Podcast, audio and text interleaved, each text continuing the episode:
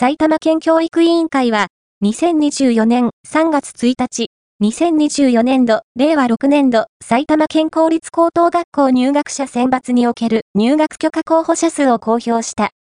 千日制全体の入学許可候補者は33,935人で、実質倍率は1.15倍。